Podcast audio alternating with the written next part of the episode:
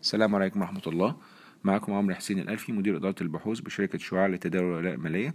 آه، النهاردة الأربعاء الموافق 23 مايو 2018 كنا بنتكلم على موضوع الاضطرابات اللي بتحصل في الأسواق الناشئة في الآونة الأخيرة ومن ضمنها السوق المصري. بالنسبة للأسواق الناشئة والانخفاضات اللي حصلت في الأسواق بتاعتها أو في العملات بتاعتها أيضا آه، في رأيي إن دي ليها ثلاث أسباب أساسية. أول حاجة ارتفاع أسعار البترول. تاني حاجة ارتفاع أسعار الفايدة على الدولار الأمريكي وده سبب ارتفاع الدولار قصاد العملات المحلية. وتالت حاجة بعض المشاكل المحلية في بعض هذه الدول زي الأرجنتين وتركيا. بالنسبة للسوق المصري كان في تخارج بعض المستثمرين الأجانب من سوق الأسهم في النص الأولاني من مايو بحوالي 140 مليون جنيه. رقم لا يكاد يذكر ولكن شفنا قصاد الناحية التانية كان في تخارج في بعض أدوات الدين المحلي اللي ضغط على الجنيه قصاد الدولار كنتيجة لذلك. لو بصينا على سوق الأسهم EGX 30 ال peak بتاعته أو القمة كانت يوم 29 إبريل 2018 المستوى كان 18414 من اليوم دوت حتى الآن انخفض المؤشر بحوالي عشرة في المية. تزامن معاه ارتفاع في credit default swap بتاع مصر أو معدل معادلة المخاطر الائتمان بالنسبة للديون السيادية المصرية. وده معناه إن في رؤية سلبية نوعا ما بالنسبة لزيادة المخاطر على الديون المصرية ولكن ده بالرغم من إن كان في بعثة الصندوق النادي الدولي في. في مصر في خلال الأسبوعين اللي فاتوا وكان انطباعهم إيجابي على الإصلاح اللي بيحصل ونتيجة ذلك هيتم صرف 2 مليار دولار من القرض الصندوق في على آخر شهر 6 إن شاء الله تاني حاجة إن إحنا حصل upgrade أو رفع الجدارة الائتمانية من Standard & Poor's لجدارة الائتمانية لمصر اللي وصل ل B. وده كان المفروض كله إيجابي ولكن بالرغم من كده لقينا ال CDS بيرتفع وده عكس اللي المفروض يحصل. دي أول نقطة. أو أول ملاحظة. تاني ملاحظة إن ال CDS لما ارتفع في مصر هو ما ارتفعش في مصر لوحده ده ارتفع في أسواق أخرى كمان. لو قارنا ال CDS بتاع الأسواق الناشئة في آخر ثلاث شهور هنلاقي تركيا ارتفع ال CDS بتاعها حوالي 70% إندونيسيا 39% الأرجنتين 33% وفي مصر ارتفع فقط 22% فدي حاجة تعتبر في الأسواق الناشئة كلها مش بس في السوق المصري. وسوق الأسواق الناشئة كانت أعلى بكتير من السوق المصري في ارتفاعها.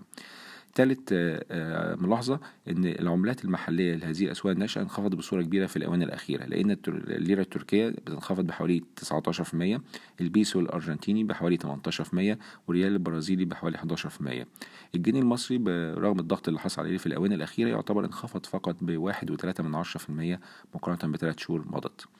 الملخص الملاحظات بتاعتنا.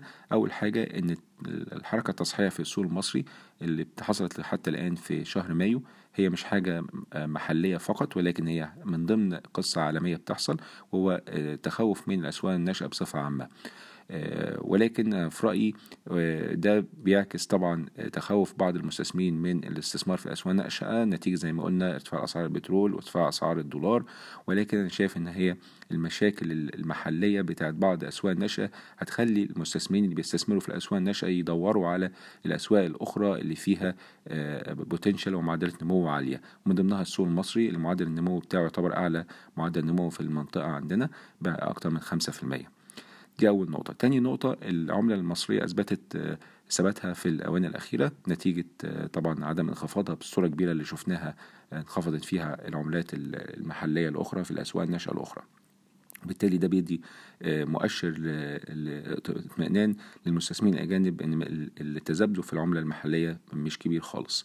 ثالث نقطة إن طبعا نتيجة ارتفاع أسعار البترول يمكن دي الحاجة السلبية على المدى القصير ال budget deficit أو العجز الموازنة بالنسبة للدولة المصرية هيرتفع نتيجة ارتفاع أسعار البترول والدعم اللي هيكون أعلى من المتوقع وبالتالي ده هيخلي الدولة المصرية تضطر تستلف أو تقترض بصورة أكبر مما سبق عليه. وبالتالي ده ممكن يضغط على أسعار الفايدة بصورة كبيرة. فده ممكن يخلي البنك المركزي يأخر تخفيضه للفايدة في 2018 لآخر السنة أو ل 2019 ده إذا ما اضطرش إنه يرفع الفايدة حتى لو 1% في الفترة الجاية. نتيجة طبعا اقتراض الحكومة المصرية بصورة أكبر نتيجة ارتفاع أسعار البترول. هي في رأيي الخطر الأساسي دلوقتي بالنسبة للموازنة المصرية. ولكن ده على المدى القصير. أهم حاجة بالنسبة للمستثمرين الأجانب في رأيي إنه يكون في وضوح في الرؤية ويكون في انضباط مالي وده اللي إحنا شفناه في الآونة الأخيرة من الحكومة المصرية وأكد عليه وأكد عليه بعثة صندوق النقد الدولي. فأعتقد إن الاستثمارات هترجع تاني للسوق المصري في صورة استثمار مباشر وفي صورة استثمار محافظ بعد ما يتم فلترة الاستثمار عامة في بصفة عامة في الأسواق الناشئة. آخر حاجة يمكن بنتكلم عليها إن هو المستثمرين ننصحهم إن هم يبصوا على الشركات القوية ماليا اللي هي تستفيد من التصدير بالنسبة للشركات المصرية الشركات أو البنوك اللي ممكن تستفيد من ارتفاع الفايدة أو ثباتها في الفترة الجاية وثالث حاجة الشركات اللي ممكن تستفيد من ارتفاع أسعار البترول. أشكركم جزيلا والسلام عليكم ورحمة الله وبركاته.